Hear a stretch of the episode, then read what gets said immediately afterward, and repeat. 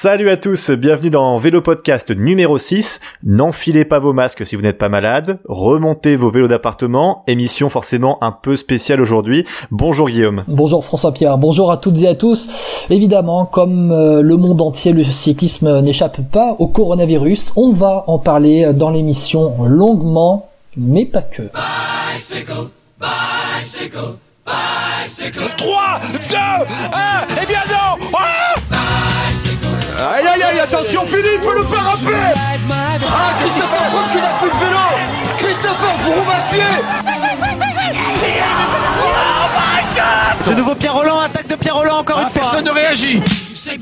Comme tu l'as dit Guillaume, le cyclisme est à l'arrêt depuis quelques jours, mais pas Vélo Podcast. On continue notre rythme, nous, une émission tous les 15 jours, et le programme de celle-ci sera encore chargé. On parlera bien sûr donc coronavirus, avec le point sur les courses reportées. On verra aussi quand et comment les caler un peu plus tard. Ensuite, on va revenir sur Paris-Nice qui est allé au bout, tant bien que mal. On l'évoquera avec Barnabé Moulin, l'ostéo chez Bahrain McLaren. Donc pas de course en ce moment, du coup on va se refaire une petite culture vélo aussi Guillaume. Hein. Quelles sont les courses qui nous ont marqué on fera notre petit top 3, objectivité non assurée, c'est promis, et puis on terminera évidemment par le jeu, Vélo Podcast numéro 6, attention, c'est parti.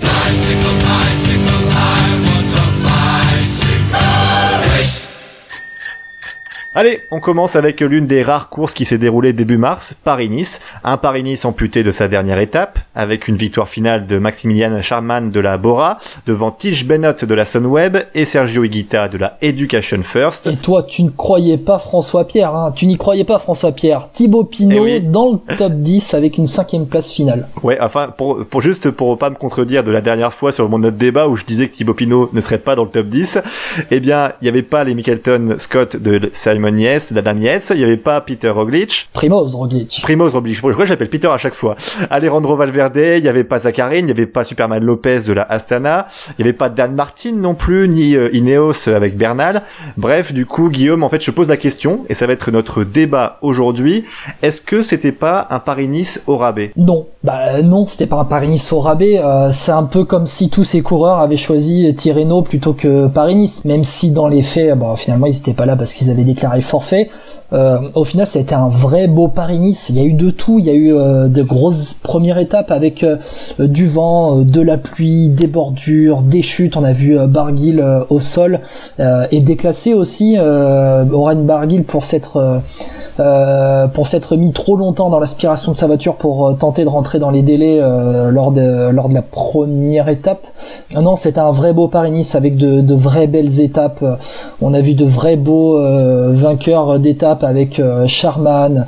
On a vu des victoires d'étapes avec Nizzolo au, sprint à Chalette-sur-Loing lors de la deuxième étape au, terme bah, très franchement, d'une étape de, de déglingo, des bordures de, de, partout à Kerman qui se rassoit pendant le sprint alors que c'est l'un des meilleurs sprinteurs euh, au monde. On a vu une troisième étape avec euh, au bout de 212 km Garcia Cortina qui vient sauter Sagan. Le contre-la-montre a été très euh, très fort, très bon avec Craig Andersen qui a roulé malgré un vent de face dans le final et un parcours vallonné dans le début à 48 de moyenne quand même sur sur 18 minutes, près de 19 minutes sur 15 km, été énorme. La cinquième étape avec euh, Tratnik qui se reprend dans les derniers mètres avec la victoire de Bonifacio et puis euh, euh, sixième étape vallonnée avec Tige Benot qui, gagne en solitaire une vraie bataille dans le final. On a vu Charman partir à la faute dans la dernière descente de l'étape d'ailleurs reclassé alors qu'il avait perdu 18 secondes en partant à la faute. Et au, au classement général final Charman il gagne avec 18 secondes d'avance et bien sûr euh, sur euh, Tige Benoît au classement général final de, de, Paris-Nice. Et puis cette dernière étape au sommet de la Colmiane avec euh, Nairo Quintana qui a fait un grand numéro en gagnant avec près d'une minute d'avance sur les autres favoris. Non non c'était pas un Paris-Nice au rabais c'était un vrai beau Paris-Nice. Mais justement Guillaume est-ce que là on parle pas plus dans l'émotion? Effectivement moi je te rejoins. Émotionnellement c'était un très beau Paris-Nice. Mais est-ce qu'au niveau est-ce que le niveau justement des coureurs cyclistes était digne d'un Paris-Nice Est-ce que justement, quand tu regardes le top 10 aujourd'hui, tu te dis, est-ce que c'est un top 10 digne de Paris-Nice Je parle en termes de niveau, parce qu'en émotion, on les a eu. Est-ce qu'on n'est pas un peu trahi par ça? Bah, euh, Si tu veux, je vais te le donner, le top 10 final. Tu vas me dire euh, ce que, te, ce que ah bah je l'ai, je, je, je, l'ai aussi, Sharkman, avec euh, Tige Benot. On a Igita, on a Nibali, on a Pinot, on a Quintana, on a Rudy Mollard, Kangert, Groschartner et Soren Krag Andersen dixième. Avec le 11e Fabien Doubé, ce sera l'objet de ton portrait dans, quelques minutes. Non, pour moi, c'est un vrai beau top 10. Alors, euh, bon, euh, quand on voit le 17ème du classement général final, c'est John Degenkolb, bon, qui est sprinter, qui termine devant Romain Bardet au classement général final, c'est juste euh, pour en rigoler deux secondes. Euh, même si bon voilà euh, dans les deux dernières étapes euh, ça a été du, du, tout pour le tout des coureurs qui tentaient de s'échapper. Et puis à la Philippe on a vu il était dans l'échappée de la dernière étape et au final il termine à 10 minutes. C'était un Paris-Nice un peu à la one again quand on peut dire mais non ça a été une vraie belle course. Et puis moi je te, je te le je te le dis c'est comme si ces coureurs qui n'étaient pas venus ils avaient choisi plutôt d'aller à Tirreno. C'est très dur de dire ça comme ça dans le contexte mais pour moi c'est un peu les, les, les, les absents les absents ont eu tort même si c'est très difficile de, de, dire ça et de le... je veux bien me faire comprendre en fait je veux bien me faire comprendre je, je veux pas qu'on me dise euh, mais qu'est-ce qu'il dit l'autre euh, en disant les, les absents eu tort euh, le contexte il est très difficile oui, le contexte est très dur, mais les présents nous ont offert quand même une très belle course. Mais il faut dire aussi qu'on a eu une course totale, évidemment, parce que s'il y avait peu de monde dans le peloton, on termine avec 60 coureurs classés quand même, il faut le dire, à Paris-Nice. Est-ce qu'aussi tu te dis pas, euh, est-ce qu'aujourd'hui avec les la, gros, la taille du peloton, euh, qui d'habitude fait 150, 180 coureurs, est-ce que ça gâche pas un peu les courses aussi? Est-ce qu'on est-ce montre pas là justement que bah moins t'as de coureurs, plus belle est la course? Ça va dans mon sens parce qu'à la fin, à la fin, ce n'est pas un Paris-Nice au rabais, c'est un Paris-Nice euh, où les mecs euh, qui, se, qui, qui restent là sont des mecs qui se donnent à fond, des mecs qui tentent des échappées de, partout.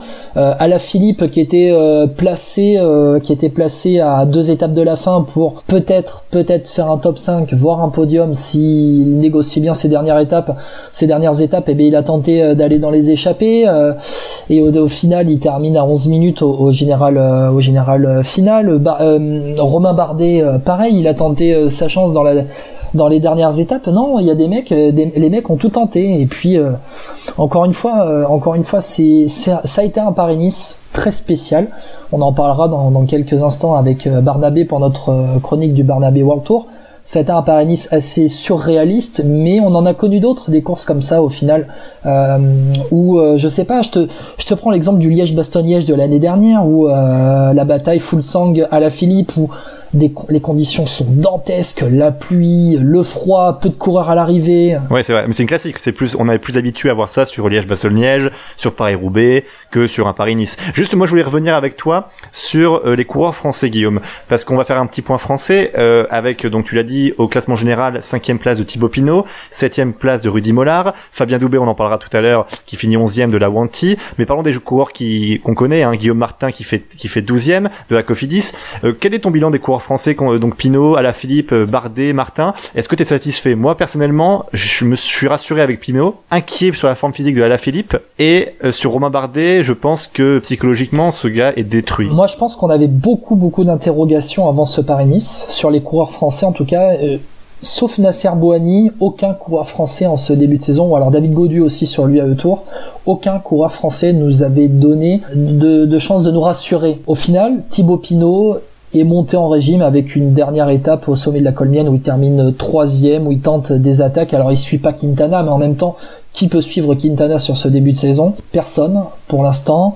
Euh, Rudy Mollard, très belle septième place finale. Rudy Mollard euh, qui a euh, accompagné Thibaut Pinot loin dans la montagne. Fabien Doubé, bah, faut le dire, Fabien Doubé a fait une, un, très beau Paris-Nice, toujours placé, et puis il fait partie c'est un peu le Guillaume Martin 2.0 de la Wanty de la Wanty Gobert. Guillaume Martin qui est passé chez Cofidis bien Doubé et le nouveau grimpeur français de la de la Circus Wanty Gobert. C'est un coureur qui est là pour euh, bien pour s'étalonner au niveau mondial. Et puis Guillaume Martin a fait une belle dernière étape avec une belle échappée et il s'est fait reprendre euh, dans le dans, dans la Colmiane hein. il a tenté de, de s'échapper hein. Fabien Doubé faut le dire on va en parler 26 ans euh, il est là il est là pour pour s'étalonner et puis bah à la Philippe à la Philippe il a tenté au final s'il n'est pas placé t'es pas inquiet? T'es pas inquiet pour la Philippe Guillaume? Non je suis pas je suis pas inquiet je suis pas inquiet parce qu'au final Première étape, à la Philippe, ça a été une étape dingue avec la victoire de Charman devant Tains. À la Philippe, il est là dans le final. Il fait, il s'échappe à 30 km de l'arrivée. Il est là. Si à la Philippe n'est pas présent pour le général final, c'est parce que à la Philippe perd 1 minute 30 sur une crevaison dans l'étape où il y a des bordures. Si tu enlèves 7 minutes 30 ou en finale, ou, si tu le mets dans le même temps que Pinot sur l'étape des bordures, à la Philippe, pour moi, il ne tente pas de s'échapper sur la dernière étape et il joue le classement général final.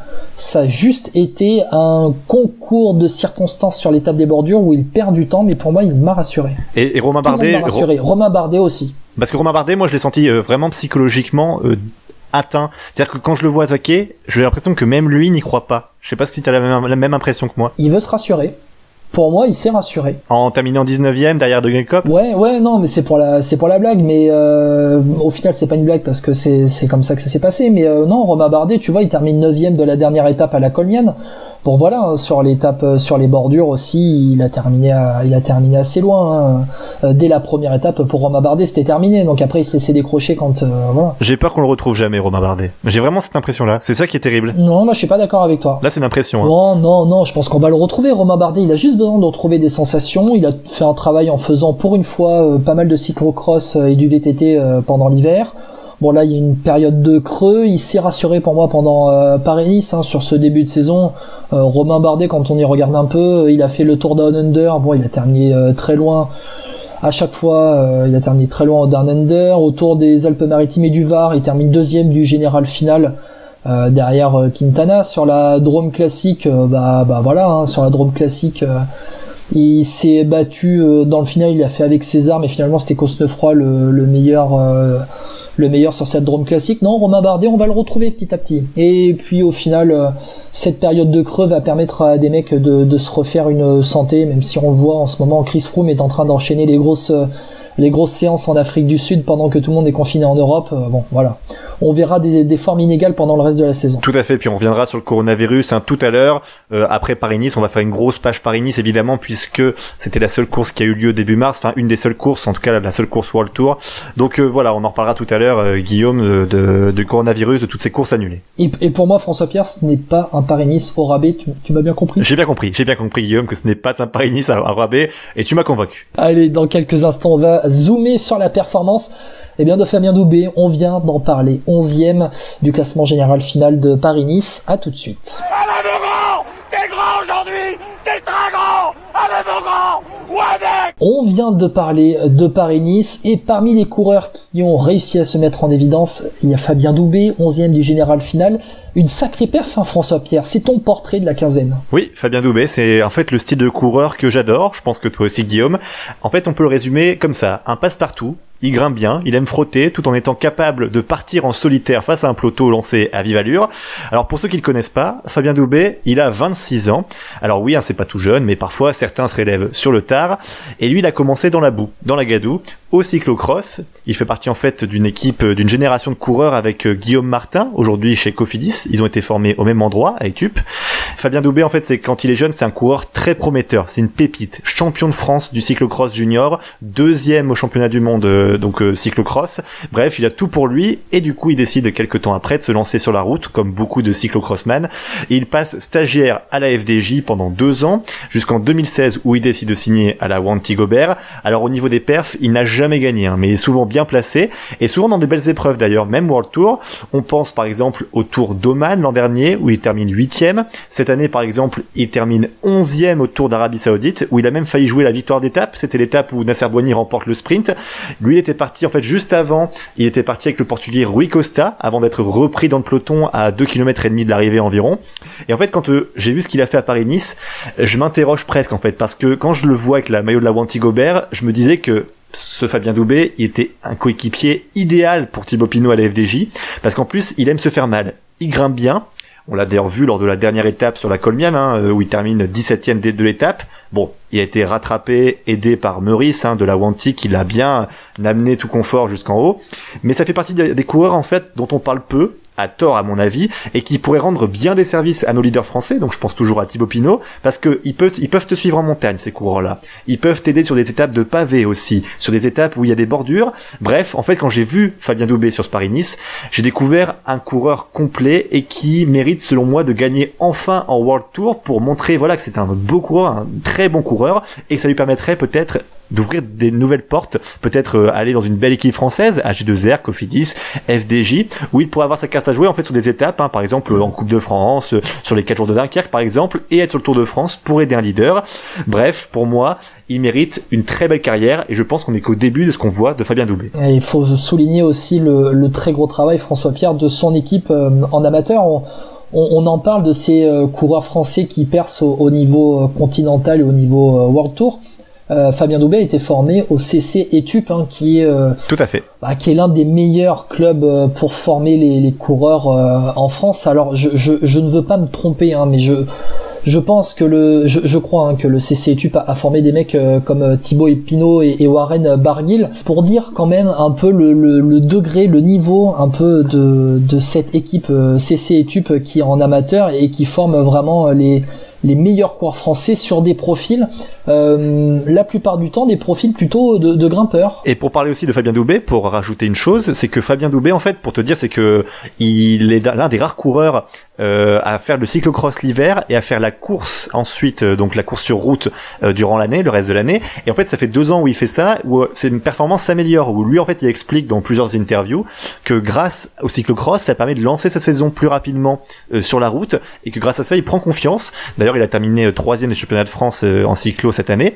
Donc voilà, c'est un coureur qui euh, qui adore le vélo, qui adore le cyclocross, qui se bat partout. Et en fait c'est un coureur qu'on qu'on aime, en fait qu'on adore regarder à la télé en fait, parce qu'on se dit il se bat avec ses moyens et moi j'aime ça. Et Fabien Doubé je suis je, lui souhaite vraiment d'aller très très loin dans sa carrière parce que il mérite d'être dans une équipe World Tour déjà d'une et d'être au service d'un leader. Et pour moi quand on on cherche toujours des coureurs français qui peuvent être des bons coéquipiers bah là on en a un tout frais quoi. La Wanty nous offre un, un coureur tout frais donc euh, FDJ H2R, allez le chercher ce gars-là, allez le chercher. Comme Cofidis a fait avec Guillaume Martin finalement. Oui mais je te rappelle que Guillaume Martin doit faire cinquième du Tour de France cette année. On, verra comment ça va se passer ce Tour de France, à mon avis il va être un peu particulier.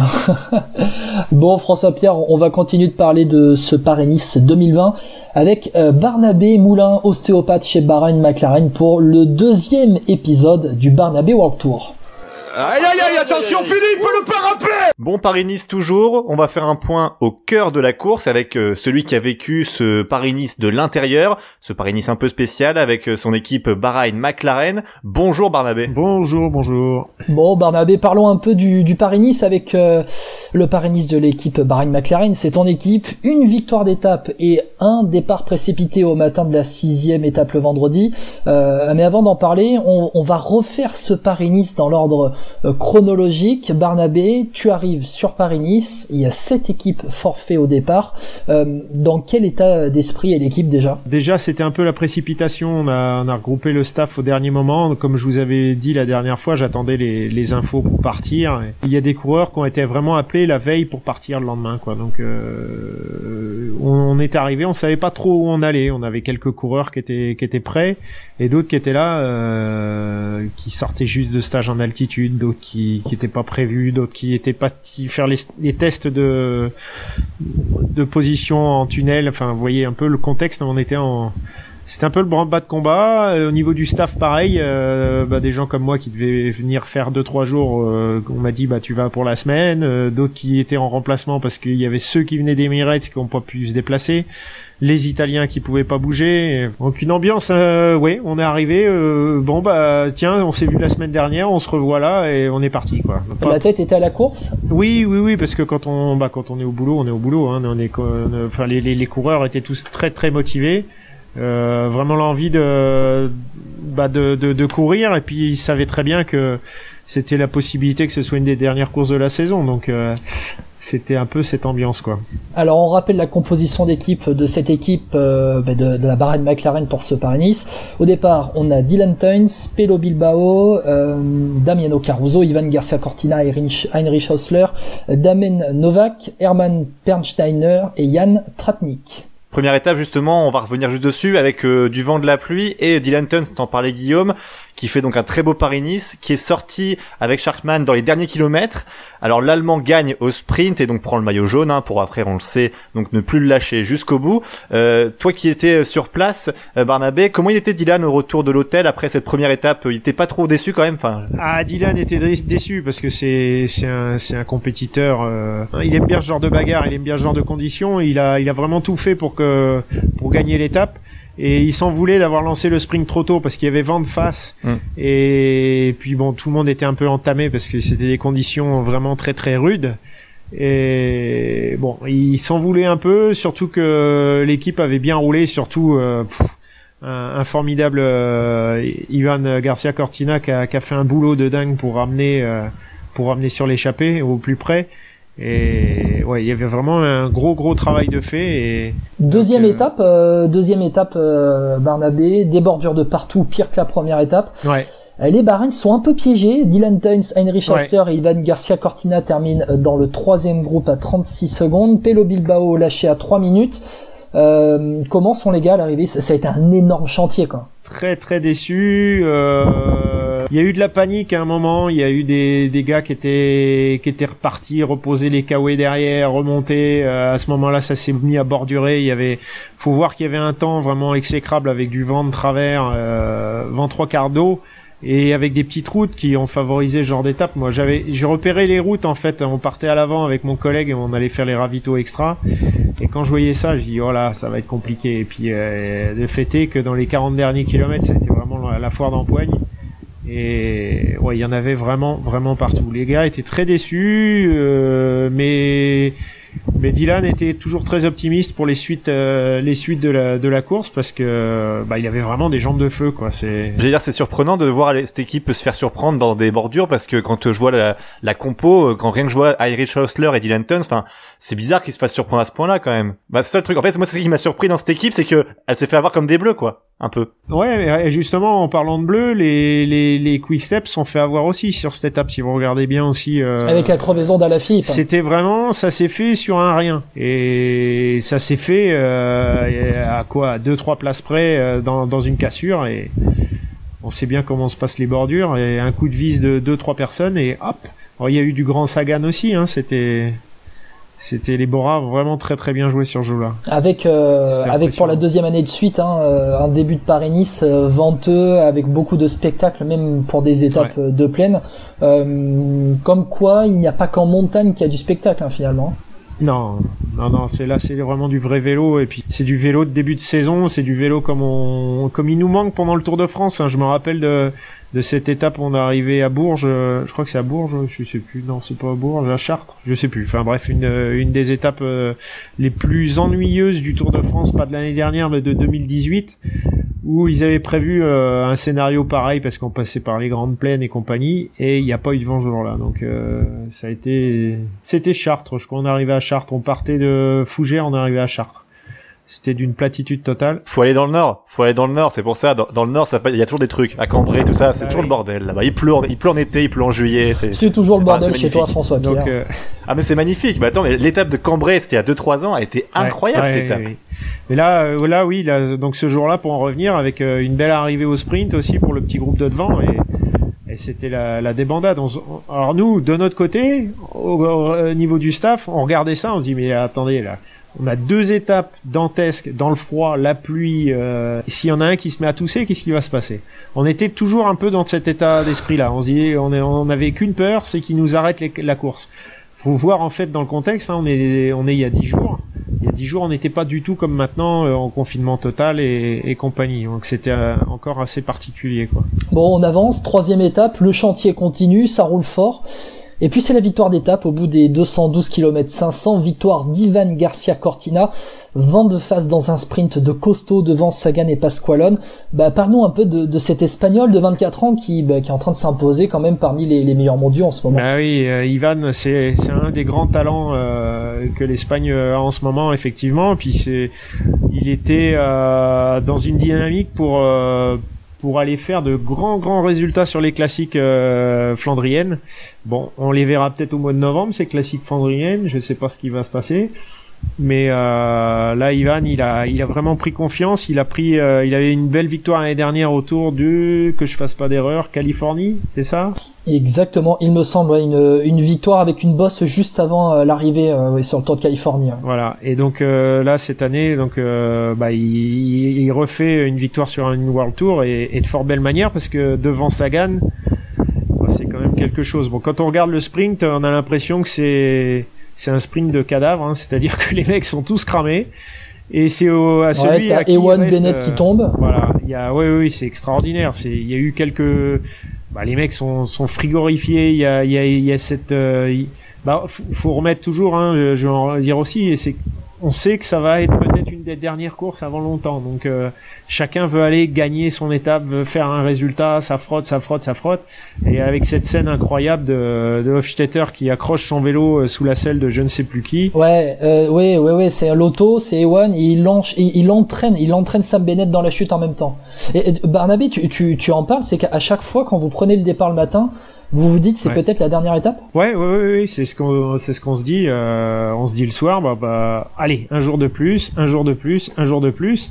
Et voilà, on sait très bien que ça a de fortes chances de pas aller jusqu'à l'arrivée.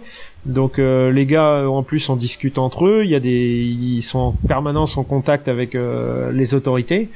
Donc euh, voilà, on est dans ce contexte-là. C'est, c'est quelque chose d'assez particulier, ouais. Bon, on passe à la quatrième étape, du coup, le contre-la-montre. Alors là, pour le coup, euh, c'était pas mal pour Bahrain McLaren.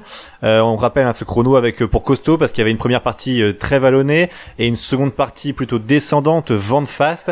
Alors il y a eu quatre Bahrain McLaren dans le top 20, Pelo Bilbao 5 à 15 secondes du vainqueur Andersen de la Sunweb, euh, Tratnik 13e, Tuns 16e, Caruso 19e. Bref, euh, c'est vrai qu'il y a un beau potentiel au niveau du contre-la-montre chez vous. Hein. Ouais, ouais, ils ont bien travaillé et puis on a l'avantage cette année que il y a, y a vraiment McLaren a mis maximum pour aider au niveau technologique, pour euh, notamment la position. Comme je disais tout à l'heure, il y a il y avait plusieurs coureurs qui ont fait les tests en, en tunnel euh, en, en début de saison cet hiver et même juste la semaine avant, euh, ouais, ouais, juste la semaine avant euh, le Paris-Nice. Donc Peyo a, a pu lui en bénéficier quelques jours avant, donc il a amélioré fortement ses, sa position qui était déjà vraiment très très bonne parce qu'on se rappelle que la Ruta del Sol il avait fait un excellent résultat sur Mm. le, le chrono final et ouais donc on a des gars qui sont très en forme qui ont bien travaillé tout l'hiver et sur ce chrono bah c'est là qu'on voit la, la, la qualité pure de chacun Ouais, Bilbao il fait quatrième hein, sur le sur le chrono de la Ruta del Sol. donc quatrième sur une Ruta del Sol qui est pas une World Tour là il fait cinquième euh, sur sur une World Tour donc c'est ouais il monte euh, il monte vraiment des grosses qualités C'était un chrono de costaud quand même. Hein. Il y avait vraiment des grosses cuisses hein, à l'avant. Avec Asgreen, euh, Krag Andersen, euh, Sharman qui fait euh, un gros résultat. Bah, on avait des gars. euh, moi, j'ai regardé ce qui ce qu'il y avait au niveau du matériel. Il y avait, euh, je crois que Asgreen, il avait un, un 60 en grand plateau et un 50 en petit plateau. Ça vous donne un peu une idée du truc. 60, c'est énorme. Quand même. Ouais, c'est ça permet en fait dans la partie descendante que les gars ils puissent continuer à pédaler euh, en grosse force quoi et pas en hyper vélocité comme euh, comme ceux qui partaient avec un 56. Moi, voire même le 58 était un peu limite quoi pour vous dire un peu euh, le niveau de de, de force qu'on arrive à avoir maintenant. On arrive même à avoir des, des plateaux, des plateaux de 60 dents quand même. C'est c'est incroyable au niveau Ouais, technologique ouais, ce qu'on ouais. est capable de faire aujourd'hui quoi. On est sur du matériel de, de haute technologie, c'est tout est scanné en 3D, vérifié au Pff, c'est un, truc, c'est de la technologie, bah la la Formule 1 amor- apporte ça à plusieurs équipes maintenant Bah tu et, parles, tu parles de McLaren Ouais. forcément. Ouais. Ouais. Ouais. et donc euh, on voit on voit qu'on peut améliorer euh, fortement les choses de ce niveau-là. Euh, on passe à la cinquième étape avec, ben là, je pense qu'on peut pas faire plus frustrant pour la Bahreïn à McLaren. 227 km. Dans l'échappée, on a des gros rouleurs comme euh, Alexis Goujard et Yann Tratnik. Yann Tratnik, on- on connaît ses qualités de rouleur. Et Yann, c'est le dernier rescapé de l'échappée. Pendant les 10 derniers kilomètres, il y a un mano à mano formidable avec le peloton. Et il est repris à 50 mètres de la ligne. Et là, dans le peloton, tu as Ivan Garcia Cortina qui fait deuxième avec un Bonifazio qui a fait un sprint de, de malade. Euh, bon, ben, allez, on s'est dit avec François Pierre, c'est une étape digne de la Fédération française de la loose. Hein, c'est un peu ça. Tratnik qui est repris dans les derniers mecs, euh, dans les derniers mètres. C'est double peine parce que euh, Yann il méritait tellement de gagner son étape, il a vraiment donné tout ce qu'il pouvait et puis il a tenu il a tenu vraiment la dragée haute au peloton avec euh, très peu de secondes comme on avait pu le voir avec euh, à Kurn Bruxelles Kurn avec euh, avec Casper euh, Casper. Asgreen qui avait fait la même chose mais sauf que là bah, on n'était pas sur le même euh, la même configuration. Et Yann il, il lui a manqué vraiment rien. Je crois que le on avait un gars qui était euh, l'attaché de presse qui nous a dit il doit manquer 20 mètres c'est quand même extraordinaire Ah, il termine onzième de l'étape. voilà, ouais. Et derrière, le problème, c'est que Ivan, il était là, il freinait, il freinait, il pouvait pas aller lancer son sprint trop tôt parce que s'il lançait forcément il reprenait. Et donc quand il le lance, on le voit, il c'est trop tard. Euh, 13e trafic, pas 11e. Il peut pas faire, il peut pas faire mieux que deuxième quoi. Bah oui, et puis t'as Bonifacio qui arrive en, hyper vitesse derrière avec euh, l'aspiration euh, et puis voilà. Non, il fait un, il fait un sprint comme il nous avait fait euh, au, Tour de Saoudi. Hein, c'était, il a fait le même quoi. Il est, il est très très fort aussi en début de saison et donc euh, voilà, on verra ce que ça va donner quoi, à la reprise. Mais il y a des mecs qui montent de, de grosses qualités, ouais. Mais, et du coup, cette frustration, bah, elle se termine là-dessus pour vous sur Nice parce qu'il n'y a pas eu, il y a pas eu sixième étape parce qu'on rappelle donc l'équipe Bahrain McLaren a décidé de quitter la course le vendredi quelques heures après hein, les annonces, les premières annonces d'Emmanuel Macron pour euh, contrer le coronavirus. Alors, en fait, c'est les, les, la décision a été prise juste avant et nous a été annoncée juste après. D'accord. C'était euh, mhm. et, pour une. Et pourquoi? Pourquoi justement? Bah, Principalement euh, pour euh, pour que chacun puisse rentrer chez soi, parce qu'on savait bien que ça allait être très compliqué. On avait euh, la plupart des, des véhicules. on était donc à Avignon. On, on logeait à Avignon parce qu'il faut savoir quand même qu'on part de cette étape qui est très très longue, qui finit tard et on se retape encore 220 bornes de, transfert en voiture. Donc on arrive à 19h30 à l'hôtel. Et là, on commence à s'organiser, à voir qui peut avoir les soins, les machins, les trucs, euh, les massages, etc.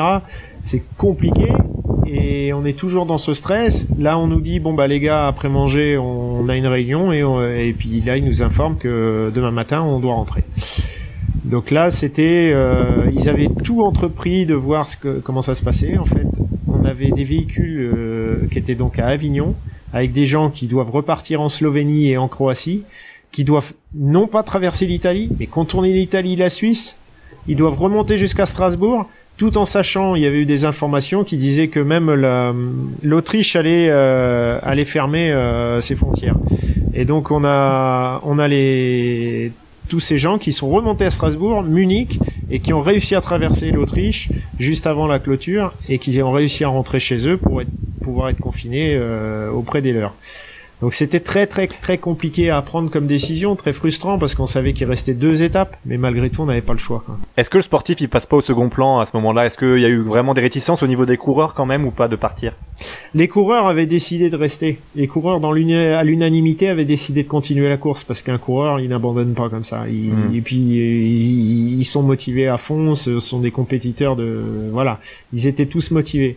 Et après quand le, le management a décidé, tout le monde a dit ok, on a on a compris en fait là on a on a vraiment pris de plein fouet le, décalage qu'il pouvait y avoir entre ce que nous on vivait au quotidien avec cette inquiétude de pas pouvoir finir la course et la réalité qui nous disait non mais là les gars sérieusement maintenant il faut vraiment rentrer quoi. Bon, on va conclure avec euh, avec un dernier point. Barnabé, tu es en Espagne, tu es chez toi, tu es à Boussotte. Euh, François Pierre, tu es chez toi là où tu travailles en ce moment, c'est en Suisse et moi je suis en France. Euh, dans les alentours de, de Bordeaux. Euh, pour parler un peu coronavirus, pour euh, conclure un peu ces, cette, euh, cette première partie coronavirus avant de passer aux actus. Euh, Barnabé, raconte-nous en, en, quelques mots un peu comment ça se passe euh, en Espagne, quelles sont les, les, règles à appliquer et puis est-ce que ces règles sont suivies? Ah bah ici, euh, ici c'est très simple, c'est on reste chez soi, c'est quédate en casa, tout le monde reste chez soi, on sort juste pour aller faire ses courses. Je suis allé faire deux trois courses hier parce qu'il manquait des trucs tout simples genre lessive, choses comme ça. Euh, donc euh, bah, les, les, les files d'attente, on est à 3 mètres les uns des autres et un par un pour rentrer dans le magasin, point. Et, et personne se, se congratule, personne euh, ne se promène, il y a personne sur les routes c'est tout est respecté. Donc on a des, les mêmes réglementations qu'il y a en France, sauf que j'ai l'impression que par chez vous c'est pas si bien respecté. Ouais, ben moi qui habite à Bordeaux, euh, je vais te le dire, c'est voilà, je, je, vois des voitures qui circulent alors pas autant que qu'à l'habitude, mais je vois des voitures, je vois des gens qui euh, bah, qui se baladent quand même un peu euh, à gauche à droite. Là, il y a le préfet de le préfet de Gironde qui a fermé, euh, la mairie de Bordeaux qui a choisi de, de fermer les quais à Bordeaux parce qu'il y avait des personnes qui se baladaient, qui allaient courir. Euh, j'ai l'impression que c'est un peu, on fait tout pour euh, chercher la moindre excuse pour sortir. Qui est pas faite, quoi. Ouais, tout en faisant un peu attention parce que je vais faire des courses, c'est un mètre de distance, on rentre au compte-goutte dans le supermarché. Bon voilà, il y a des règles. Merci beaucoup Barnabé pour ce deuxième passage et puis on se retrouvera très bientôt j'imagine quand les courses vont reprendre déjà Et puis, euh, enfin, faut prendre son mal en patience. Hein. Il y a pas de problème. On est tous disponibles. on, va, on va faire des spéciales du coup. hein. On fera, on fera des spéciales un peu plus techniques. Du coup, on rentrera un peu plus dans ce qui se passe dans la vie d'un coureur. Je pense. On, essa- on essaiera d'aller là-dessus. Vu qu'il n'y a pas de course à se mettre sous là-dedans, faut bien qu'on s'occupe, hein, Barnabé. Donc, euh, on, on sera parti là-dessus. Allez, à bientôt. Puis nous, tout de suite, on se retrouve pour parler de coronavirus évidemment et ce qui fait l'actu, course reportée, annulée. On vous dit tout dans quelques instants.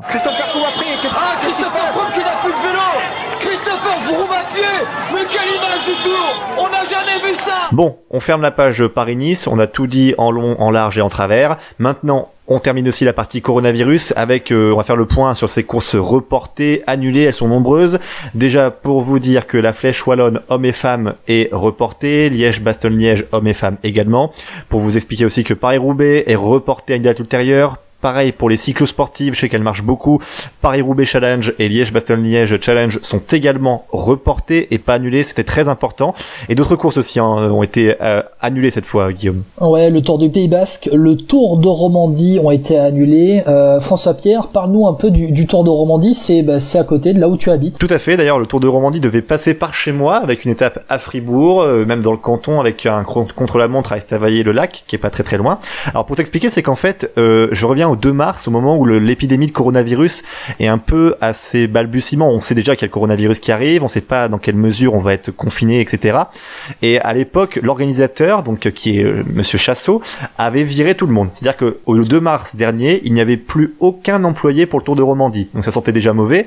Mais il avait dit que si le coronavirus donc euh, s'atténuait d'ici là, il allait rembaucher les personnes.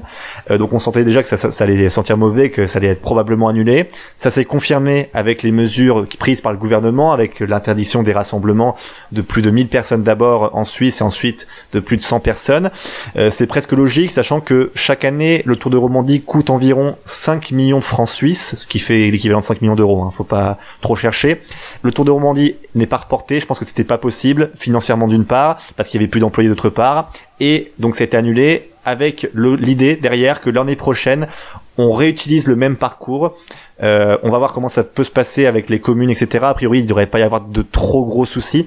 Mais voilà, pour te dire un peu l'histoire d'une course, c'est que le Tour de Romandie, euh, voilà, il- c'était impossible pour eux de le reporter. Déjà pour les dates, fallait les caler parce que c'est sur euh, donc euh, 28 avril 4 mai, donc sur 6 jours, c'est toujours difficile. Donc voilà, c'était pas facile pour eux, c'est pas comme un Paris Roubaix que tu reportes ça sur euh, une date seulement. Ouais, puis ça va être compliqué. Hein. Ça va être compliqué, François Pierre, parce qu'avec toutes les courses qui annoncent déjà euh, bah, que telle course va être reportée euh, fin octobre, l'autre euh, à telle date en octobre, euh, sachant que l'UCI, me semble-t-il, veut, veut clôturer ses calendriers au 1er novembre. Tout à fait. Euh, ça va être très compliqué de tout recaser dans la période de fin de saison au mois d'octobre où euh, il n'y aura que très peu de, de cases pour mettre euh, les courses. On parle des courses World Tour pour l'instant, mais aussi les petites courses. La plupart sont annulées, mais je pense à Paris Camembert qui est pour l'instant reporté. Euh, Enfin voilà, il y a aussi toutes ces courses là qui sont euh, un peu moins prestigieuses. Je parle dans- par rapport au World Tour, mais qui vont voilà, qui vont avoir des difficultés. Tu parles de ces petites courses, c'est les courses de classe 2, notamment en France, on en a pas mal. Euh, bah, je pense au Tour de Bretagne, euh, qui a été euh, annulé, reporté. C'est un énorme trou euh, pour euh, les caisses des, de- des organisations. On ne sait pas comment ça va se passer pour ces organisations, sachant que euh, bah, aussi pour les courses amateurs en France, on n'a pas de page proprement amateur aujourd'hui dans ce sixième numéro de podcast, mais on va en parler un peu. Toutes ces courses amateurs, toutes ces manches de Coupe de France qui devaient se dérouler, toutes ces courses où les coureurs viennent s'inscrire, payent pour l'inscription, les équipes payent pour l'inscription, les équipes qui réservent des hôtels pour les pour euh, participer aux courses aussi, c'est un trou énorme pour les caisses pour les, les caisses de pour, l'hôtellerie, pour les équipes quand elles se déplacent, pour les organisateurs eux-mêmes puisqu'ils n'ont pas les, tous les comment dire tous les bénéfices euh, d'inscription avec les équipes les coureurs qui ne viennent pas. La FFC a décrété euh, une cellule de crise un peu pour euh, savoir comment euh, faire, euh, comment pallier ces, euh, ces problèmes euh, de trésorerie euh, avec euh, tout cet argent, tout cet argent qui ne va pas arriver dans les caisses de la Fédération française de cyclisme. Aussi, la FFC va se retrouver face à de gros problèmes financiers dans les semaines à venir.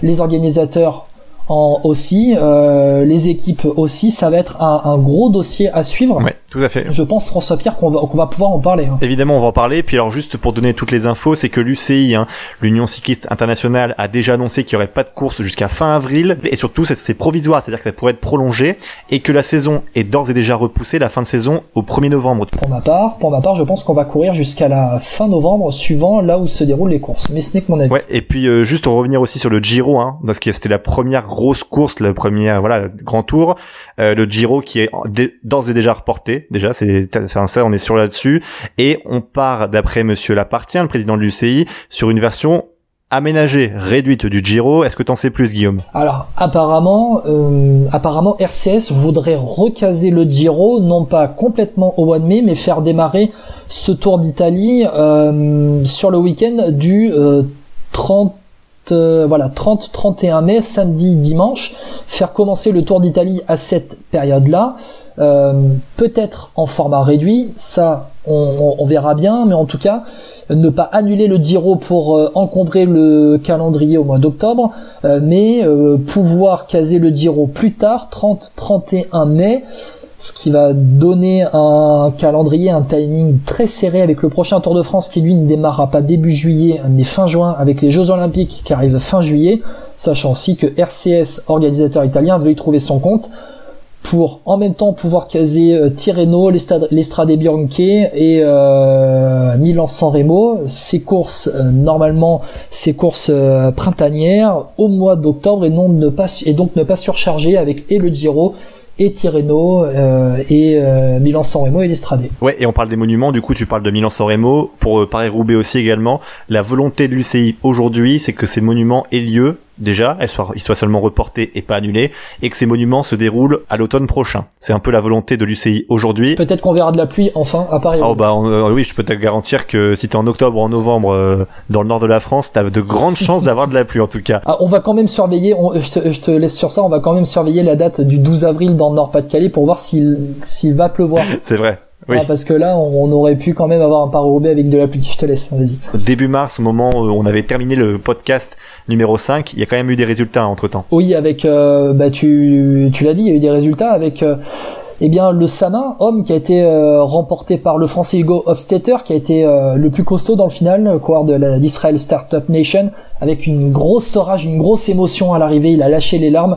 Euh, Hofstetter qui a gagné devant Aimé de Gent de la Wanty euh, euh, Groupe Gobert et David Decker, le néerlandais, le vainqueur de l'an passé, Florian Sénéchal termine cinquième chez les dames.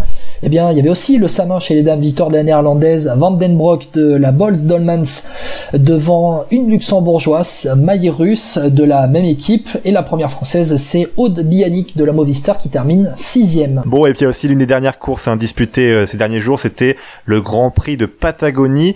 Et je vais te parler d'un coureur qui va te faire rappeler des souvenirs euh, sur euh, Pro Cycling Manager, je pense. Et il y a beaucoup de fans de cyclisme. C'est Papi Sevilla qui est encore qui était bien placé sur ce Grand Prix. Euh, Oscar Sevilla, 43 ans, qui termine deuxième derrière euh, son coéquipier d'ailleurs de la team Medellin, José Tito Hernandez. Bref, enfin, moi Oscar Sevilla, ça me bluffe hein, ce qu'il fait aujourd'hui parce que c'est un coureur avec lequel j'ai grandi et qui est toujours là et qui court toujours hein, parce qu'il a l'âge mais, c'est pareil, on l'a vu grandir, quoi. C'est impressionnant. non, on l'a vu vieillir Guillaume, c'est différent. Oui, oui, c'est vrai. On l'a vu vieillir. Mais lui, il nous a vu grandir. C'est ça. Bon, du coup, Guillaume, on va refermer cette page euh, coronavirus. On en parlera évidemment dans les prochains vélo podcasts, évidemment, parce que ça va changer. Il y aura peut-être des dates calées. On espère que cette épidémie, cette pandémie de coronavirus va faire le moins de victimes possible et se réduire d'ici les prochaines semaines. Et du coup, aujourd'hui, là, on a décidé de changer un peu, de faire euh, appel à vos émotions, les émotions que le cyclisme nous procure, Guillaume. Euh, on vous a demandé d'ailleurs hein, sur Twitter et Facebook cette semaine vos top 3 des courses qui vous ont fait le plus vibrer. C'est tout de suite. Allez, on y va. Allez, c'est parti. De nouveau Pierre Roland, attaque de Pierre Roland encore Ah, une fois. personne ne réagit Bon, euh, on s'emmerde hein, pendant le confinement, faut bien le dire. Donc on va en profiter pour euh, remater nos plus belles courses de vélo, François Pierre. C'est ça, avec euh, l'émotion que ça nous procure. Quels sont vos top, quel est votre top 3 pour vos plus belles courses? Et pour cette séquence, on en profite pour accueillir Étienne Gourceau. Salut Étienne. Bonjour Guillaume, bonjour François Pierre, merci de m'accueillir. Salut Étienne. Bon, alors tu es charentais, c'est un premier défaut, mais c'est pas grave, on t'accueille Oui, quand même. Très bien, très bien. Et tu as créé et tu t'oc- tu as créé et tu t'occupes de la page Facebook à travers le sport euh, sur Facebook et sur Twitter. Alors du coup, avant de d'évoquer avec toi ton top 3 de cyclisme, tu vas suivre avec nous avec le top 3 de Guillaume. Alors on vous en a parlé sur les réseaux sociaux cette semaine en vous proposant ce top 3. Alors J'en prends comme ça au florilège. hein. Il y a Jérémy qui nous dit euh, la victoire de Federico au col de l'Hospédal euh, au Critérium. Vous vous rappelez ou pas? Ouais, ça remonte. Alors moi, perso, ça me dit rien du tout. Alors je, je dois bien avouer. Tout à fait, il y avait Lance Armstrong et Alberto Contador sur la course, qui n'ont pas été très très brillants, mais il faut dire que Federico, ce jour-là, avait été très très très fort et très bon tactiquement. Ah, déjà, quand tu mets Federico devant Armstrong et euh, Contador, il y a quand même une faille spatio-temporelle, les gars, hein, faut le dire. Oui, cela dit, euh, en, en parlant de ça, Federico ne s'est jamais fait attraper pour dopage hein, par rapport aux deux. hein. Moi, je le dis comme ça, je glisse comme ça quand même. Hein. Donc euh, C'est vrai, c'est vrai, c'est vrai. bon, Si je peux me permettre, ouais, Pierre Federico, quand il préparait quelque chose avec sérieux, c'était quand même un coureur assez redoutable. C'était pas le perdreau de l'année. Hein. Bref, on passe à ton top 3, Guillaume. Du coup, quel est ton top 3 de tes courses préférées, celles qui t'ont fait le plus vibrer Bon, eh ben, mon top 3, c'est un peu un top 3 de loser. Je suis bien désolé, mais euh, c'est un peu en même temps euh, ce qui m'a animé en tant que gamin fan de vélo euh, lors de ces 20 euh, dernières années. J'en ai 28 aujourd'hui. J'ai commencé à suivre le vélo dans les années Armstrong, dans les années 2000. Et en top 3, je vais remonter. Troisième place, euh, troisième place, j'ai la 16e étape du Tour de France 2007. Est-ce que ça vous dit quelque chose? Étienne ne répond pas parce qu'on en a parlé vite fait en privé. François Pierre, est-ce que ça te dit quelque chose? Tour de France 2007. Comme ça, non, mais après, si tu me dis la- le, le vainqueur, etc., ça peut m'aider, tu vois. Michael Chicken Rasmussen, vainqueur au sommet du col d'Aubisque, Ah. sous les huées du public Ah, mais oui. du col d'Aubisque. Évidemment, Euh, évidemment. Euh, il était avec la Rabobank. Euh, ce jour-là, Rasmussen, eh bien, il était euh, leader du Tour de France à la veille de cette étape avec plus de deux minutes d'avance sur Contador, 4 minutes d'avance sur Cadel Evans. Et puis, bah, on était deux ans après la fin de l'ère Armstrong. Le cyclisme tentait de se re- de se racheter, de se refaire une conduite. Un an après le scandale Floyd Landis avec la victoire d'Oscar Pereiro au général final du Tour de France. Et mm, Michael Rasmussen, il faisait 50 kilos, il cramait tout le monde. Euh, C'était, euh, on, on savait plus quoi en penser. On se disait mais non, c'est terminé. On a vu Armstrong, on a vu euh, Landis, c'est pas possible. Il va pas nous en arriver un autre. Et puis au final, il gagne l'étape. Il conforte son maillot de leader du Tour de France. Et puis le soir de cette étape au col d'Aubisque, il quitte le Tour de France en pleine nuit. C'est assez surréaliste. Et il se trouve que par hasard, 3-4 jours plus tard, il y a le contre-la-montre final à Angoulême, chez moi, euh, chez Étienne aussi, et euh, Contador gagne son premier euh, Tour de France en validant le contre-la-montre, euh, en validant son, sa victoire finale au contre-la-montre Angoulême. J'y étais, ça a été un énorme souvenir pour moi.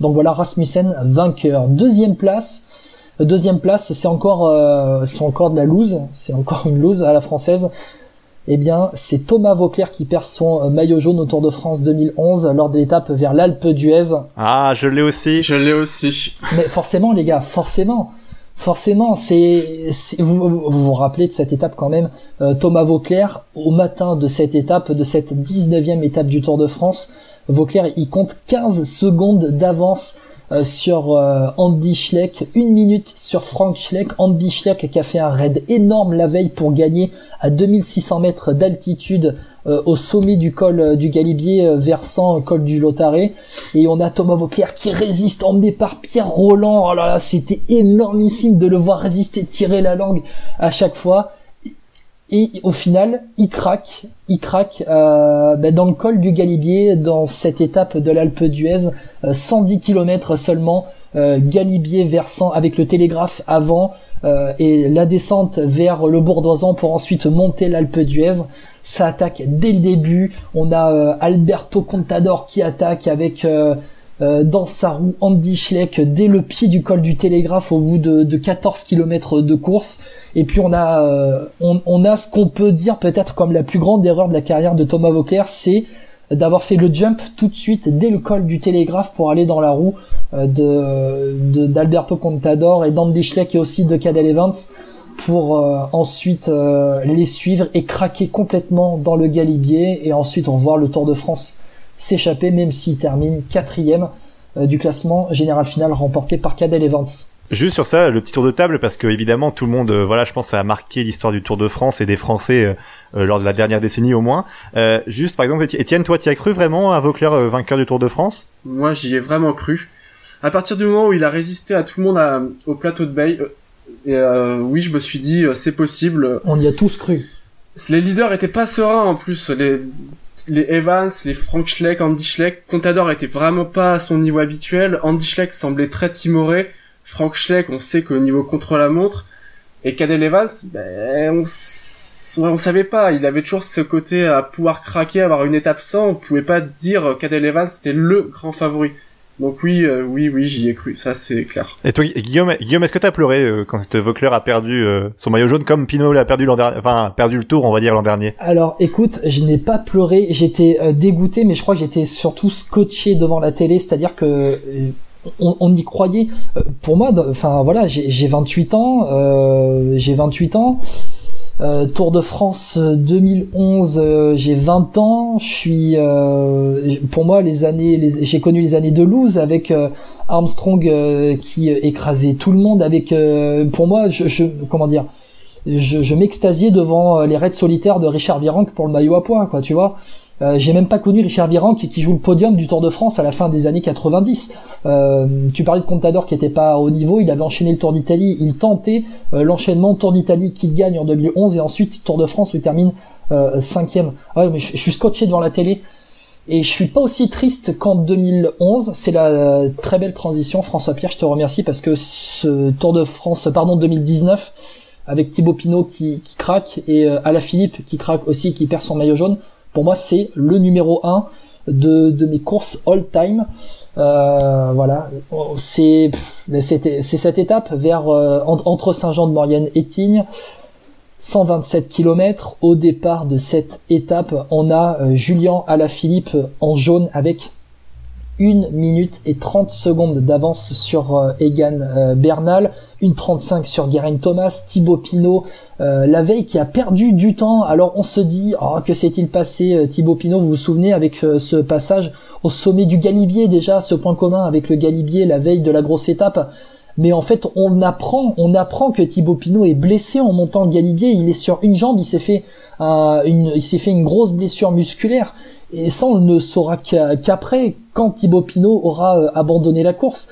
Et euh, on se dit, bah, Thibaut Pinot, écoute, il a 20 secondes du deuxième Egan Bernal. Au pire, si à la Philippe craque, on a Pinot qui va gagner le Tour de France, quoi. Et puis, bah, dès les premiers kilomètres de course, on voit, euh, dès les premiers kilomètres de course, on voit Thibaut Pinot, on sait pas ce qui se passe.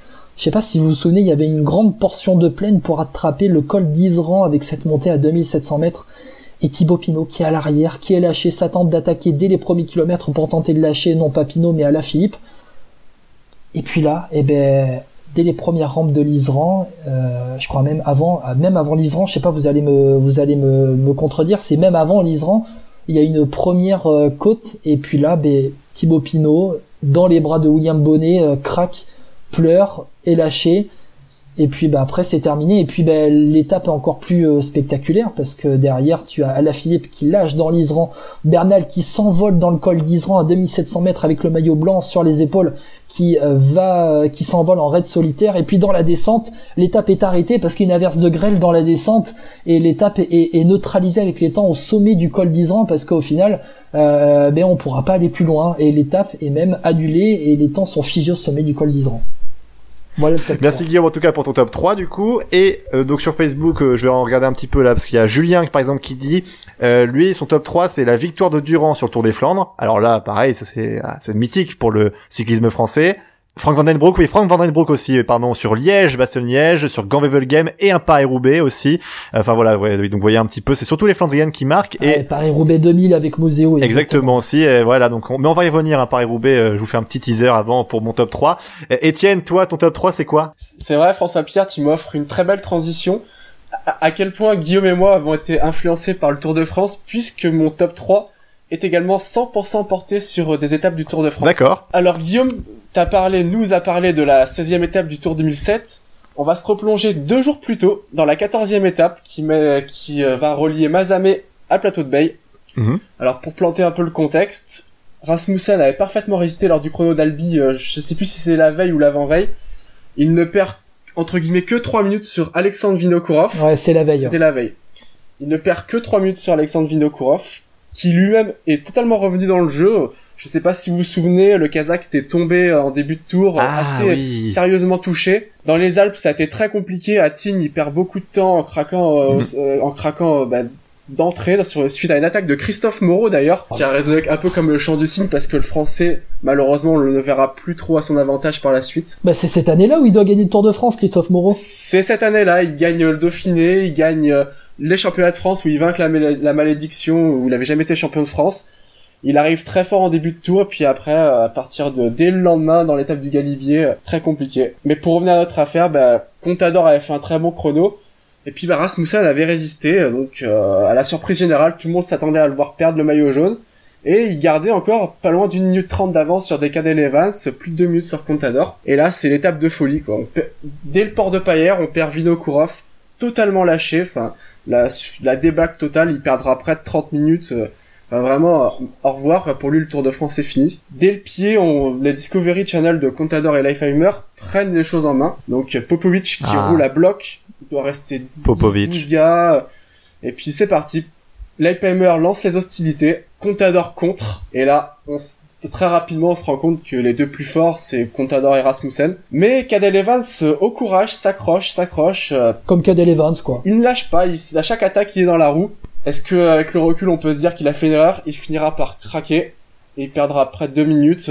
Avec le recul, est-ce qu'il n'aurait pas dû euh, tout simplement euh, endiguer, et ne pas re- enfin, revenir au train et pour perdre moins de temps? Si ce n'est que les deux aigles espagnols et danois s'envolent. Et là, bah, derrière, on peut que constater les Et dégâts. donc ça, c'est ton top 3. Troisième, troisième. C'est mon troisième. Donc au final, victoire de Contador malgré un Rasmussen qui ne n'avait pas voulu lui laisser la victoire. Et avec une troisième place du très sympathique Juan Mauricio Soler qui malheureusement a dû mettre fin Ah, oui. prématurément à sa carrière. C'est vrai. Qui avait fait, qui a réalisé un Tour 2007 magnifique euh, en gagnant l'étape du euh, qui menait au Galibier euh, et qui gagnera le maillot à Mais poids. il part pas à la caisse d'épargne à part- après, juste après, non Movistar. Movistar. Enfin, oui, ah, c'était déjà Movistar à l'époque. Ouais, Il gagne le Movistar. tour, une étape du. Tour de Suisse en 2011 et dès le lendemain, il fait grave chute C'est ça. euh, dans le coma, malheureusement fin Ouais, de carrière. il était à la Barlow World, non C'est ça Il était à la Barlow World, tout à fait. Exactement, avec Oui. le maillot à poids. Ouais, c'est ça, exactement. Numéro 2, Étienne. Guillaume a parlé de l'abandon de Thibaut Pinot, moi je vais vous parler plutôt de Pradalbis. Alors pourquoi Pradalbis et pas le Tourmalet? Parce que c'est vrai que Pinot la gagne pas. Parce que pour moi, ce qu'a fait Pinot au Pradalbis, c'est tout simplement incroyable. Il les a, il a largué tout le monde à la pédale. C'est-à-dire que Thomas, Kruijswijk, Bourman, à la Philippe malheureusement, mais aussi Egan Bernal qui aurait été le dernier à résister. Tout le monde lâchait. Et je, me replonge un peu dans mes souvenirs cyclisme. Il me semble que depuis Richard Virenque à Morzine en 2000 où il fait exploser euh, euh, Ulrich et Armstrong, je n'ai pas mémoire d'un Français qui lâche les meilleurs à la montagne comme ça. Donc c'est une étape qui m'a particulièrement marqué euh, de ce fait. Avec Egan Bernal, avec Egan Bernal qui euh, aura dit quelques semaines plus tard, euh, qui a dit euh, euh, très sincèrement, si euh, Pinot n'aban- n'abandonne pas, c'était le favori pour la victoire finale. Il était plus fort que moi. Bah, du moins sur cette étape, c'est clair qu'il le montre qu'il était plus fort que Egan Bernal. Après, on, peut- on, on ne peut pas réécrire l'histoire. Mais c'est vraiment à partir de cette étape que j'y ai cru. Je me suis dit, c'est bon, là, à Philippe est encore en jaune, Pinot est bien en embuscade. Pour la première fois depuis plus de 30 ans, on a enfin une chance d'avoir un Français qui peut gagner ce Tour de France qui nous échappe, quoi, d'un côté supporter. C'est sûr. Et ton premier, Et mon Étienne? premier, mais si on a déjà parlé, c'est cette fameuse 19e étape du Tour de France 2011 Ah bah qui oui. mène à l'Alpe d'Huez. Mais c'est notre jeunesse, hein, Thomas Vauclair. C'est notre, je- ouais, c'est notre jeunesse. Et puis, si on prend d'un point de vue strictement mathématique et pragmatique, ça reste le Français qui est passé le plus proche de la victoire. Peut-être même plus que Thibaut Pinot cette année. C'est vrai. C'est-à-dire que on parlait de son erreur d'avoir voulu suivre, euh, de faire fait le jump. Moi, je considère que c'est plutôt d'avoir voulu rouler tout seul et pas, pas avoir attendu le peloton de Basso et d'Evans. Avec Pierre Roland qui était toujours là. Voilà, avec Pierre Roland et même d'autres. Il y avait encore Anthony Charteau à ce moment-là et peut-être même un quatrième équipier chez Europcar. Il y avait vraiment du personnel pour lui. Alors, Anthony Charteau, il fait un Tour de France cette année-là. Non, c'est en 2010 où il fait un super Tour de France. Aussi, Il oui. gagne le maillot à poids. Ouais. Oui, exactement. Mais en, en, en équipier, en équipier de Thomas Vauclair, il était, il était exemplaire. Et euh, Pierre Roland qui gagne hein, cette étape à l'Alpe d'Huez derrière. Pierre Roland qui gagne, tout à fait euh, Guillaume. Malheureusement, bah, avec cette perte de maillot, on n'a même pas plus savouré à sa juste mesure cette victoire de Pierre Roland. Même pas, on n'est pas loin de dix ans après, je me pose toujours la question, qu'est-ce qui serait passé si Thomas Vaucler avait porter le maillot jaune avec plus d'une minute d'avance sur Evans au moment du dernier chrono. Moi aussi, moi aussi, je pense que Vauclair, il a cette capacité à se sublimer au mental en fait. Et je pense c'est un peu comme à la Philippe euh, l'an dernier euh, sur le Tour de France, parce que sur le chrono à la Philippe, il est bon, mais il est pas très bon comme il l'a montré en remportant le contre-la-montre à Pau. Moi, je suis convaincu que Thomas Vauclair, avec plus d'une minute d'avance sur Cadel Evans, il gagne le Tour cette année-là. Et toi, Guillaume? D'autant que ce jour-là, dans le chrono, il bat les frères Schleck, malgré la fatigue de son épopée de la veille où il a vraiment roulé tout seul, il bat les frères Schleck. Donc ces deux n'auraient pas été une menace. Ouais, les frères Schleck sur le chrono, euh, enfin Franck en tout cas, c'était bidon. Et puis euh... Franck était nul. Andy, ça allait. Il, il imitait la casse. Ouais, mais Franck, c'est bidon. Hein. Franck, il est vraiment nul. Hein. Ah oui, ça, on est, on est bien d'accord. Hein. Euh, D'ailleurs, le classement du chrono, si je cherche, si je cherche Franck Schleck qui termine 19e du mm. chrono là en 2011 à Grenoble.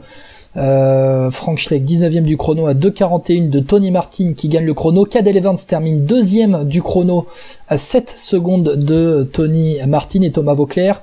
Euh, Thomas Vauclair il prend euh, il prend 2 minutes 07 euh, par Cadel Evans, euh, il termine 12 du chrono donc à 2.14 de Tony Martin. Mm. Bon, ben merci, merci Étienne pour ton, ton top 3. On se rejoint un peu, il faut dire qu'on qu'on est à peu près dans les mêmes tranches d'âge et que ce sont finalement les courses euh, récentes qui nous ont plus euh, qui nous ont plus euh, marqué. On, va en parler bah, sur Facebook. On a aussi d'autres. on a aussi, bah voilà, Denis qui nous dit la victoire de Pierre Roland à l'Alpe d'Huez, qui nous parle aussi du, du, championnat du monde, bah, gagné par Valverde. On parle encore une course Fédération française de la loose, championnat du monde 2018 avec Bardet qui termine deuxième. Et souvenez-vous au pied de la dernière grosse bosse euh, Pinot, Alaphilippe et Bardet, roue en roue, euh, qui sont là à emmener. Vous vous rappelez, ils il n'en reste que 6 dans le groupe euh, de vainqueurs et dont 3 Français, c'était énorme. Et puis ben, Gold Race pour Denis, l'Amsteg Gold Race 2019 avec Van Poel qui vient cramer tout le monde dans le, dans le sprint final. Ça a été assez épique. François Pierre, c'est quoi ton top 3 Alors mon top 3, alors à la base mon troisième c'était pareil que vous, je vais pas la refaire mais c'était euh, la perte du donc de, enfin du Tour de France pour Thibaut Pinot l'an dernier, la 19e étape.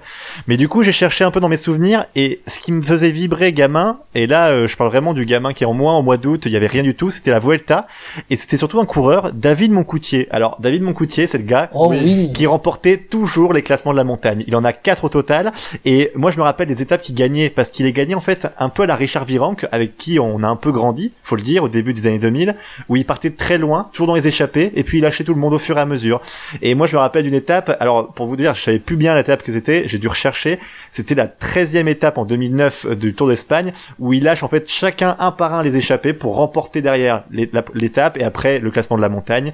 C'était un souvenir, un petit clin d'œil parce que David Moncoutier, ça reste un coureur qui a, voilà, c'est pas le coureur préféré français, c'est pas un mec qu'on connaît forcément bien, mais c'était le type qui gagnait toujours le, classement de la montagne, qui était sympathique et puis voilà, enfin vraiment un beau coureur à voir. Hein, et toujours un peu déçu par David Moncoutier, François oui. Pierre, toujours un peu un peu déçu parce que c'était le mec qui traînait toujours à l'arrière du peloton et puis dès qu'il y avait une cassure, une chute, il était pris dedans, et il perdait du temps pour le classement général dès les premières étapes. Tu veux dire que c'était le Thibaut Pinot des la fin des années 2000 bon, En tout cas, moi je pense que David Moncoutier aurait mérité de remporter, en tout cas plus que d'un mm. plus qu'un maillot à poids, euh, aurait euh, mérité de remporter une grande course. C'est ça, c'est vrai. Oui, non, mais après il a eu une belle carrière, hein, faut, faut dire. Bon, bref, petit aparté. Euh, donc dans mon top 2, donc la deuxième course, c'est le Tour de France 2004, et en fait le jour où Thomas Vaucler perd son maillot jaune. Oh oui. Oh oui. Bah Faut dire que là, à cette époque-là, moi j'étais tout gamin à l'époque, j'avais moins, j'avais à peine 10 ans. Et euh, c'est un de mes premiers Tours de France. Et en fait, là, je vois euh, le gamin Thomas Vauclair, qui est un jeune. En fait, on le connaît, on le connaît pas forcément. Il va dans une échappée, il a beaucoup d'avance. Alors j'ai retrouvé l'échappée juste pour vous faire rigoler. L'échappée victorieuse où il prend le maillot jaune. Il y a Stuart O'Grady Sandy Kazar. Oui, je m'en rappelle. Jacob Pil et Magnus Backsted. Autant vous dire que c'était quand même des rouleurs. Oh, Jacob Pil, bien sûr. c'est énorme. Ouais, et ça devait, ça devait sacrément rouler dans cette étape entre Amiens et Chartres, hein, je veux, juste pour vous dire. Donc, euh, plus de 12 minutes d'avance. Donc, il a, à un moment donné, donc, la, avec les étapes de montagne qui arrivent, notamment les Pyrénées, bah, l'avance, elle, elle baisse beaucoup. Euh, donc, il reste 22 secondes à l'arrivée dans les Alpes. Et c'est là, donc, où il perd, euh, donc, son maillot jaune au profit de Lance Armstrong. Et c'est, moi, je me rappelle toujours toujours avec ce maillot ouvert de Thomas Vauclair. Je pense qu'on a tous la même image où il a la langue tirée, son style habituel, mais on le connaissait pas encore. Et maillot ouvert, il lâche 9 minutes à Armstrong, il perd le maillot jaune. Donc, euh, enfin, c'était donc l'étape de Valréa à Villard de Lans. Et voilà, en plus, c'est Ulrich à l'époque, il lance les attaques au début. Armstrong le rejoint. Enfin voilà, vous voyez, c'est vraiment les, les costauds qui se bagarraient à l'époque. Et voir ce petit Français qui a gardé pendant 10 jours ce maillot jaune, il était pas prévu et qui lâche comme ça, puis en plus il le lâche. Mais voilà, enfin, j'étais tellement en fait j'étais fier tu vois. Et j'étais fier de lui et puis euh, je me disais presque bah purée mais ça va être mon coureur préféré pendant 10 ans et ça l'a vraiment été parce que Vauclair après ce qu'il fait bon il a une superbe carrière. Donc voilà en termes d'émotion avec mes yeux d'enfant ce jour-là, je me suis, je me suis, je me suis euh, vu aimer le cyclisme. Voilà, ce cyclisme-là que je retrouve pas forcément tout le temps. Armstrong, il l'a pris de haut. Il pensait pas que le petit Thomas Vauclair était capable de faire, euh, de faire ça. Hein. Je sais pas. De, de me souvenir de l'époque, j'avais pas cette impression. En tout cas, j'avais surtout l'impression qu'il a un jour, il y a eu les gros qui se sont battus, et puis au fur et à mesure, il avait plus assez d'avance, quoi, parce qu'il a eu resté, donc je disais 22 secondes, quoi. Donc c'était plus possible après. Je sais pas ce que t'en penses, Étienne, mais moi, ce jour-là, ça m'a fait vibrer quand même. Alors, si on pour revenir sur cette étape justement où c'est Ulrich qui provoque la, enfin, c'est les Mobile qui provoque la perte de Vauclair, c'est vrai que c'était différent, c'était c'était vraiment le petit français qui venait de nulle part, effectivement il était pas du tout connu à ce moment-là, donc euh, ouais c'est vrai que on a un peu les mêmes souvenirs cyclistes, euh, donc euh, ce tour c'était vraiment le premier que j'ai suivi à fond de, de fond en comble, et au final c'est vrai qu'on a on a aussi rêvé avec Thomas Vauclair, mais il n'y avait pas cette possibilité de le gagner quoi. On savait qu'il allait le perdre. Ça c'est vrai. Mais par contre ça fait vibrer en fait. On se dit parce qu'on même on est enfant on y croit on se dit mais enfin on sait pas quoi. Il peut y avoir un Armstrong qui tombe euh, qui... ou Ulrich aussi. Enfin bref il fallait, que beaucoup de monde tombe quand même hein, cette année là mais d'ailleurs est-ce que je peux te poser une est-ce que je peux te poser une question suite à ce Tour de France?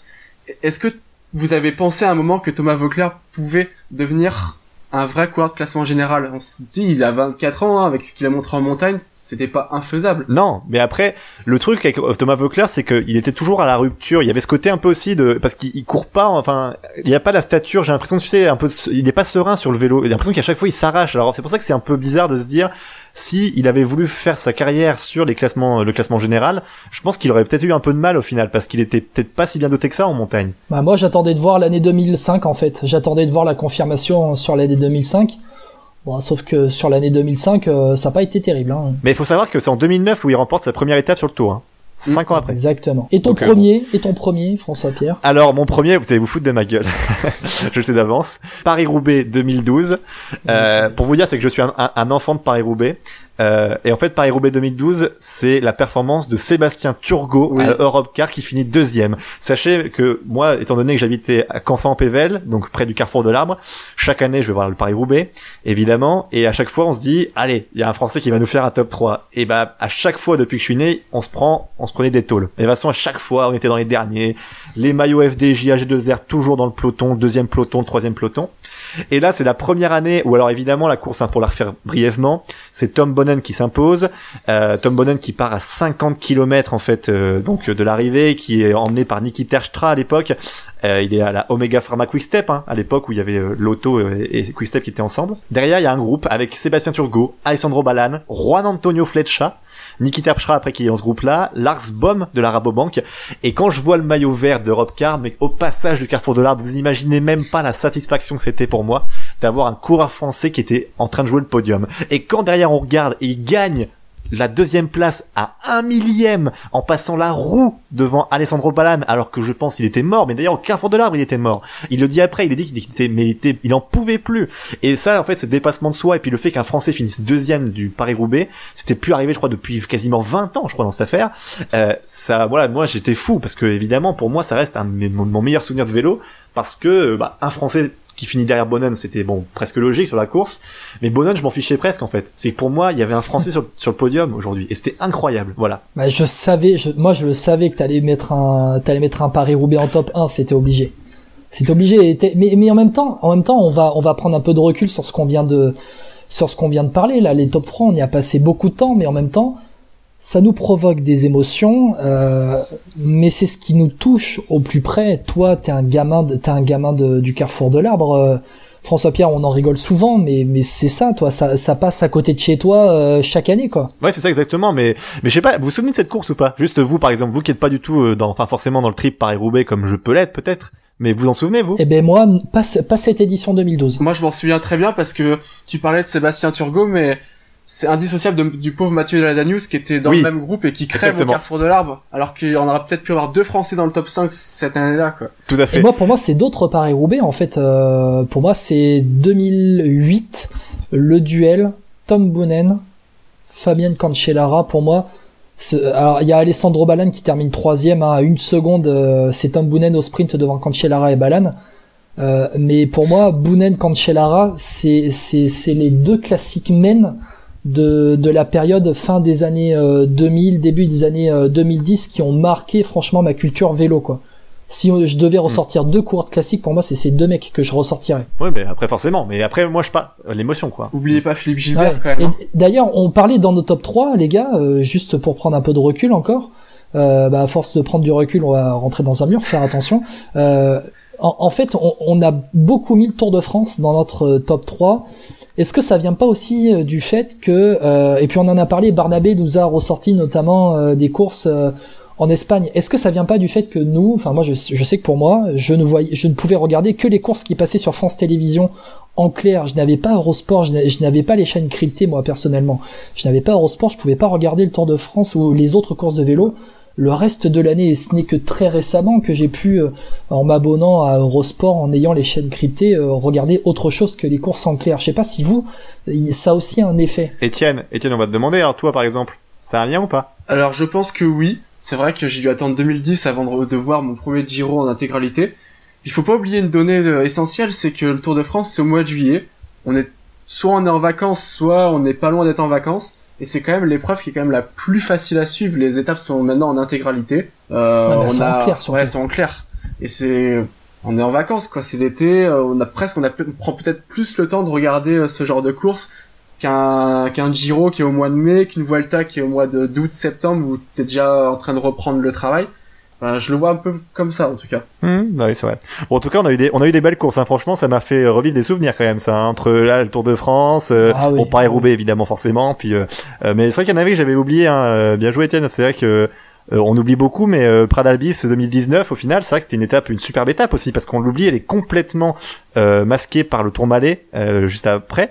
Mais c'est voilà, c'est c'est fort aussi parce que ça, c'est des, ça m'a fait revenir à cette étape et je me suis dit, c'est vrai que Pinot, il avait défoncé tout le monde hein, ce jour-là, sauf Yates. Bon bah merci beaucoup, euh, Étienne. Merci à vous deux de m'avoir invité Merci Étienne. pour parler, euh, pour faire remonter les merveilleux souvenirs récents ou un peu moins récents. Bah pas de souci. Puis pourquoi pas une prochaine du coup, euh, parce qu'on va avoir un peu de temps avec euh, toutes ces courses reportées, annulées, euh, pour faire peut-être un flop 3 la prochaine fois, ou en tout cas euh, faire un petit, une petite, un autre top 3, mais sur une autre, d'une autre façon, peut-être les top 3 coureurs, les top 3. On va essayer de trouver Guillaume pour la prochaine fois. On a des idées déjà, on a des idées. Bon et maintenant on va passer à ce que tout le monde attend, et nous aussi d'ailleurs.